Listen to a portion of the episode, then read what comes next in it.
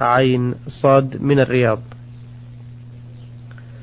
يقول أنا أعمل طبيبا وهناك مشكلة تواجه الأطباء كثيرا وهي أنه قد يموت المريض ولم يعرف مرضه أو يكون قد عرف ولكن للأغراض العلمية وتطوير العلاج يستلزم الأمر أخذ عينة من جثة المريض أو من جثة الميت ويكون ذلك إما بوخز إبرة في جسمه أو إجراء عملية جراحية لاستئصال قطعة أو عضو لدراسته ثم يدفن هذا الجزء في المقبرة. فما حكم ذلك العمل؟ وإن كان جائزا فهل يجب استئذان أهل الميت قبل ذلك أم لا؟ الحمد لله رب العالمين وأصلي وأسلم على نبينا محمد وعلى آله وأصحابه أجمعين. إذا كانت القضية كما قال السائل وخز إبرة أو شبهها مما لا يحصل به جرح الجسم ولا قطع شيء منه فإن هذا جائز لما فيه من المصلحة وعدم الضرر على هذا الميت. نعم. أما إذا كانت المسألة تحتاج إلى قطع شيء من من الميت فإن ذلك لا يجوز. اللهم إلا لمصلحة تتعلق بذلك الميت نفسه. مثل أن يكون الغرض الاطلاع على سبب موته. هل هو موت طبيعي أو بسبب شيء أعطي إياه أو ما أشبه ذلك.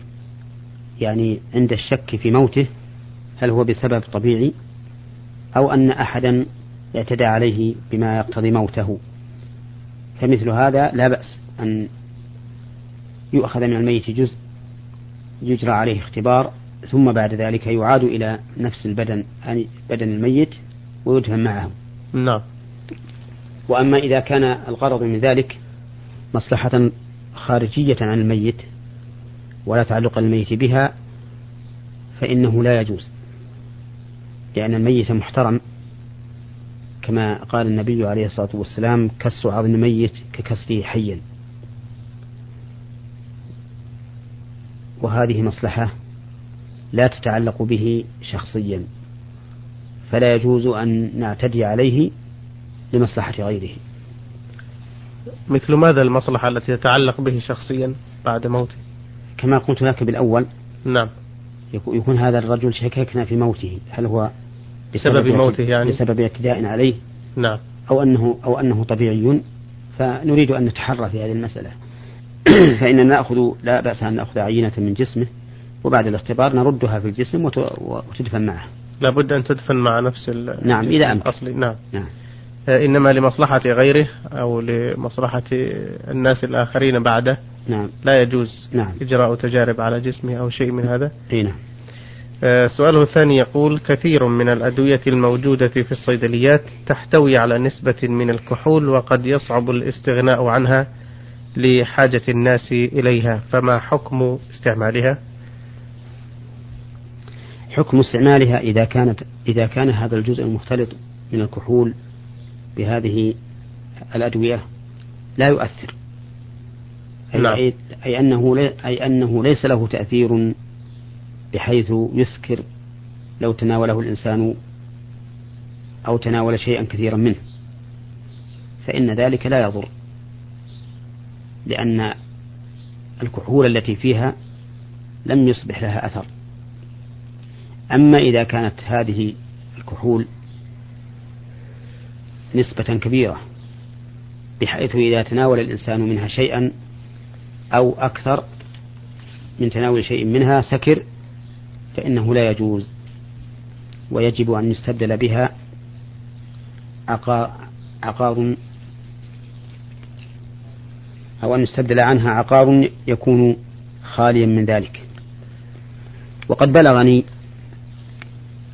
أنهم توصلوا الآن إلى الاستغناء عن هذه الكحول بمواد أخرى ولعلها تكثر إن شاء الله تعالى بين المسلمين.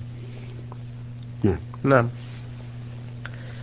أحسن الله إليكم. هذه رسالة من المستمع سعيد عبد اللطيف صالح من اليمن لواء تعز. يقول نعلم أنه روي عن النبي صلى الله عليه وسلم أنه صلى بأصحابه صلاة الصبح في الحديبية على إثر سماء نزلت في الليل فلما سلم أقبل على أصحابه وقال لهم أتدرون ماذا قال ربكم؟ قالوا الله ورسوله أعلم. قال إنه قال أصبح من عبادي مؤمن بي وكافر. فمن قال مطرنا بفضل الله ورحمته فقد أصبح وهو مؤمن بي وكافر بالكوكب. ومن قال مطرنا بنوء كذا فهو مؤمن بالكوكب وكافر بي. وفي هذا الزمن يقولون إن الأمطار تتبخر أو هي نتيجة تبخر البحار والمحيطات إلى غير ذلك. فمن اطلع على حقيقة ذلك؟ وهل هذا الاعتقاد جائز؟ وما الدليل من الكتاب والسنة على هذا القول؟ قول السائل نعلم أنه روي عن النبي صلى الله عليه وسلم. الصواب أن يقال نعلم أنه ثبت نعم. عن النبي صلى الله عليه وسلم. لأن قول روي عن الرسول معناه تضعيف الحديث والحديث ثابت وهو أن الرسول عليه الصلاة والسلام صلى بأصحابه صلاة الصبح على إثر مطر نزل فلما أنهى صلاته وأقبل عليهم وقال هل تدرون ماذا قال ربكم؟ قالوا الله ورسوله أعلم. قال قال أصبح من عبادي مؤمن بي وكافر. فأما من قال مطرنا بفضل الله ورحمته فذلك مؤمن بي كافر بالكوكب وأما من قال مطرنا بنوء كذا وكذا فذلك كافر بي مؤمن بالكوكب. نعم. من قال مطرنا بفضل الله ورحمته فهو مؤمن بالله لأنه اعترف لله بالفضل وأن هذا المطر من آثار فضله ورحمته تبارك وتعالى. وهذا هو الواجب على كل مسلم أن يضيف النعم إلى بارئها ومسيها وهو الله تبارك وتعالى. ولا حرج أن يضيفها إلى سببها الثابت شرعا أو حسا. إلا أنه إذا أضافها إلى سببها الثابت حسا أو شرعا فإنه لا يضيفها إلى السبب مقرونا مع الله عز وجل بالواو وإنما يضيفها إلى سببها مقرونا مع الله تعالى بثم. أو إلى سببها وحده. فلو أن شخصا أنقذ غريقا من غرق فهنا لا يخلو من حالات. الأولى أن يقول أنقذني الله تعالى على يد فلان وهذا أفضل الأحوال. نعم. الثاني أن يقول أنقذني الله ثم فلان وهذه جائزة وهي دون الأولى. الثالث أن يقول أنقذني فلان ويعتقد أنه سبب محض وأن الأمر كله إلى الله عز وجل وهذه جائزة. ويدل لجوازها أن النبي صلى الله عليه وسلم لما أخبر عن عمه أبا طالب أبي طالب أنه كان في ضحضاح من نار وعليه نعلان يغلي منهما دماغه والعياذ بالله. قال النبي عليه الصلاة والسلام ولولا أنا لكان في الدرك الأسفل من النار. الرابعة أن يقول أنقذني الله وفلان. وهذا لا يجوز لأنه أشرك السبب مع الله بحرف يقتضي التسوية وهي الواو. نعم. ودليل ذلك أن النبي صلى الله عليه وسلم قال له رجل ما شاء الله وشئت. فقال النبي صلى الله عليه وسلم أجعلتني لله ندا بل ما شاء الله وحده. فالمطر النازل لا شك أنه بفضل الله ورحمته وبتقديره عز وجل وقضائه. ولكن الله تعالى جعل له أسبابا كما أشار الله إليه بقوله الله الذي يرسل الرياح فتثير سحابا. قال يرسل فتثير. فأضاف الإثارة إلى السحاب لأنها سببه سبب هذه الإثارة. فتثير السحاب فيبسطه في السماء كيف يشاء. فلا بأس بإضافة الشيء إلى سببه مع اعتقاد أنه سبب محض وأن خالق السبب هو الله عز وجل. وأما قول الرسول عليه الصلاة والسلام عن الله تبارك وتعالى أن من قال مطرنا بنوع كذا وكذا فهو مؤمن بي كافر بالكوكب فهذا لأنهم أضافوا الشيء إلى سبب غير صحيح. لأن النوء ليس سببا للمطر. فالنوء الذي هو الكوكب ليس هو الذي يجلب المطر ولا علاقة له به. نعم. ولذلك أحيانا تكثر الأمطار في نوع من الأنواع في سنة وتقل في سنة أخرى وتعدم في سنة ثالثة وربما يكون العكس.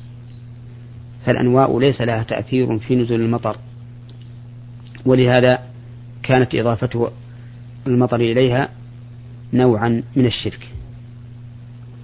فإن اعتقد أن النوع يحدث المطر بنفسه بدون الله فذلك شرك في الربوبية شرك أكبر مخرج عن الملة.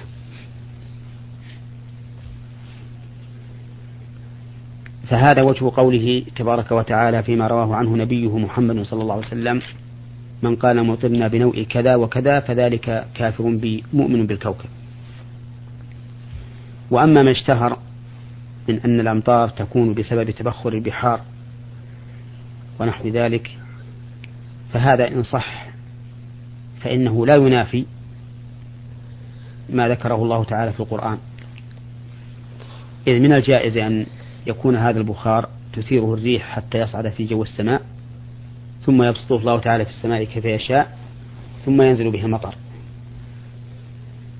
وهذه مسألة ترجع إلى أهل العلم بهذا الشأن. فإذا ثبت ذلك فإن نقول هذا البخار الذي تصاعد من البحار الذي خلقه هو الله والذي جعله يصعد في الجو حتى يمطر هو الله عز وجل. ولا ينافي ذلك ما جاء في القرآن إذا صح علميا. والله أعلم. نعم. جزاكم الله خيرا. آه، السؤال الثاني يقول ما هو الحكم الشرعي في التماثيل الموجودة في كل أسواق المسلمين وبيوتهم على شكل خيول وبنين وبنات وحيوانات وطيور؟ فهل هذا جائز أم هو حرام بيعه وشراؤه واتخاذه في البيوت للزينة؟ وما هي نصيحتكم لإخواننا المسلمين حول ذلك؟ الحكم في هذه التماثيل الموجودة في البيوت سواء كانت معلقة أو موضوعة على الرفوف أنها أن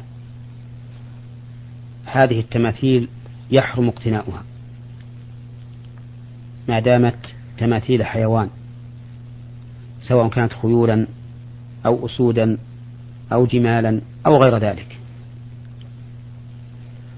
لأنه ثبت عن النبي صلى الله عليه وسلم أن الملائكة لا تدخل بيتا فيه صورة. وإذا كانت الملائكة لا تدخل هذا البيت فإنه لا خير فيه. فعلى من عنده شيء من ذلك أن يتلفه. أو على الأقل يقطع رأسه ويزيله. حتى لا تمتنع الملائكة من دخول بيته. وإنك لتعجب من رجال يشترون مثل هذه التماثيل بالدراهم ثم يضعونها في مجالسهم كأنما هم صبيان. وهذا من تزيين الشيطان لهم. وإلا فلو رجعوا إلى أنفسهم لوجدوا أن هذا سفه وأنه لا ينبغي لعاقل فضلا عن مؤمن أن يضع هذا عنده في بيته. والتخلص من هذا يكون بالإيمان والعزيمة الصادقة حتى يقضوا على هذه ويزيلوها. فإن أصروا على بقائها فهم آثمون في ذلك وكل لحظة تمر بهم يزدادون بها إثما. نسأل الله لنا ولهم الهداية. وأما بيعها وشراؤها فحرام. لقول النبي صلى الله عليه وسلم إن الله إذا حرم شيئا حرم ثمنه. فلا يجوز استيرادها ولا إيرادها ولا بيعها وشراؤها ولا يجوز تأجير الدكاكين لهذا الغرض لأن كل هذا من باب المعونة على الإثم والعدوان. والله عز وجل يقول لعباده وتعاونوا على البر والتقوى ولا تعاونوا على الإثم والعدوان. وكذلك أيضا يحرم أن تستر الجدران أو, أو أبواب الشبابيك بشيء فيه صور من خيل أو أسود أو جمال أو غيرها. لأن تعليق الصور رفع من شأنها فيدخل في عموم قول النبي صلى الله عليه وسلم لا تدخل الملائكة بيتا فيه صورة. وأما ما يوجد من هذه الصور في في الفرش التي تداس وتمتهن فإن فيه خلافا بين أهل العلم. هل يحرم أو لا؟ وجمهور أهل العلم على حله. فمن أراد الورع واجتنابه وأن يتخذ فرشا ليس فيها صور حيوان فهو أولى وأحسن.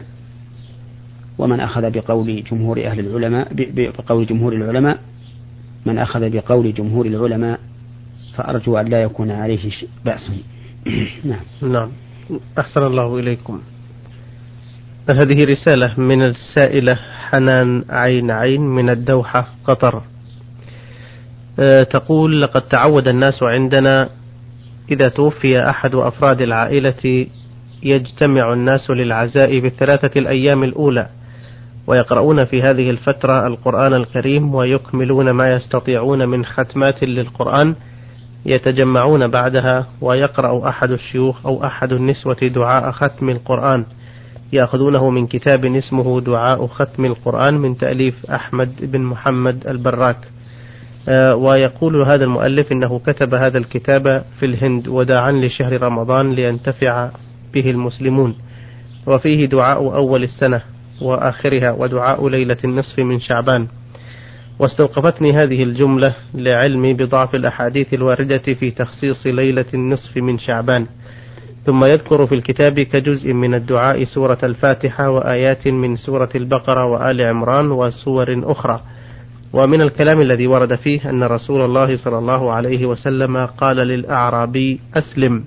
قال من شهد يا محمد أن ما تقول صدق فنادى رسول الله صلى الله عليه وسلم شجرة من شاطئ الوادي الأيمن فجاءت إليه وهي تشق الأرض شقا. فاستشهدها رسول الله وقال لها يا شجرة من أنا؟ قالت أنت رسول الله حقا. فغادرت إلى مكانها معلنة له بالرسالة نطقا. وقول آخر عن رسول الله أنه أجار البعير وضمن الغزالة وكلمه الضب وخاطبه الثعبان واخضر العود اليابس في كفه. ويكرر هذا الدعاء بعدد الختمات التي تمت للقرآن ويسألون الله فيه أن يكون ثوابه صدقة للميت. فهل تجوز القراءة للميت؟ وما مدى صحة ما ورد في هذا الكتاب؟ أفيدونا بما تعلمون حول هذا الأمر. جزاكم الله خيرا. هذا الكتاب الذي أشارت إليه السائلة لم يكن عندي منه شيء ولا أعلم به. نعم.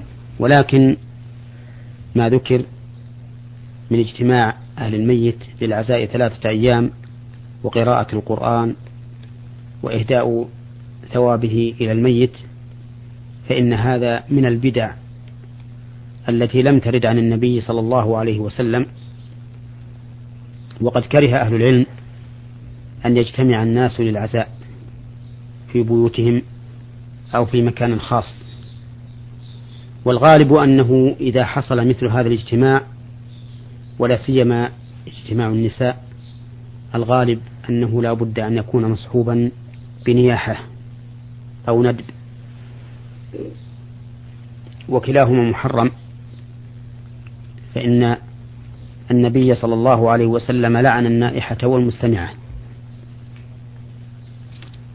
وعلى هذا فالواجب على المسلمين التخلي عن هذه البدع وأن ينظروا إلى طريقة من سلف من الصحابة والتابعين لهم بإحسان ويتمشوا على طريقتهم. ولا شك أن الصحابة رضي الله عنهم قد أصيبوا بالأموات. كغيرهم من الناس ولم يكن يحدث منهم ذلك. وغاية ما ورد في هذا أنه لما جاء نعي جعفر بن أبي طالب رضي الله عنه قال النبي صلى الله عليه وسلم اصنعوا لآل, طع... لآل جعفر طعاما فقد أتاهم ما يشغلهم. نعم. وأما إهداء القرآن إلى الميت أو قراءة القرآن للميت فإن أهل العلم اختلفوا هل يصل ثوابها إليه أم لا. والصحيح أنه يصل ثوابها إليه. ولكن استئجار من يقرأ القرآن له هذا هو الذي يكون حراما. لأن قراءة القرآن قربة والقربة لا يصح أخذ الأجرة عليها. فلو استأجروا شخصا يقرأ القرآن للميت فإن عقد الإجارة محرم والقارئ لا يملك الأجرة بذلك وليس له ثواب من قراءته لأنه أراد بها غير وجه الله. والميت لا ينتفع بها حينئذ لأنها ليست مقبولة يترتب عليها الأجر والثواب وحينئذ يكون أهل الميت الذين بذلوا هذه الدراهم خاسرين وقد فات الميت ما يرجونه من الثواب. وأما ما ذكره من الآيات التي أشار إليها الآيات التي تدل على صدق رسول الله صلى الله عليه وسلم فالآيات الدالة على صدق النبي صلى الله عليه وسلم كثيرة وأعظمها هذا القرآن العظيم الذي لا يزال معجزة حتى يأتي أمر الله عز وجل. وقد ثبت للنبي صلى الله عليه وسلم من الآيات الكونية الأرضية والأفقية شيء كثير. من أراد أن يراجعه فليرجع إلى ما ذكره أهل العلم في ذلك مثل البداية والنهاية لابن كثير مثل ما ختم شيخ الإسلام ابن تيمية كتابه الجواب الصحيح به فإن فيه مقنعا وكفاية. نعم, نعم. آه للأخت السائلة سؤال آخر أيضا حول الأذكار. تقول قرأت في كتاب المأثورات آه شيئا لم أجده في بقية كتب الأدعية وما قرأته يعرف بورد الرابطة وهو أن يتلو الإنسان قوله تعالى قل اللهم مالك الملك تؤتي الملك من تشاء وتنزع الملك ممن تشاء. إلى قوله وترزق من تشاء بغير حساب. ثم يتلو بعد ذلك الدعاء اللهم إن هذا إقبال ليلك وإدبار نهارك فاغفر لي. ثم يستحضر صورة من يعرف من إخوان في ذهنه ويستشعر الصلة الروحية بينه وبين من لم يعرف منهم.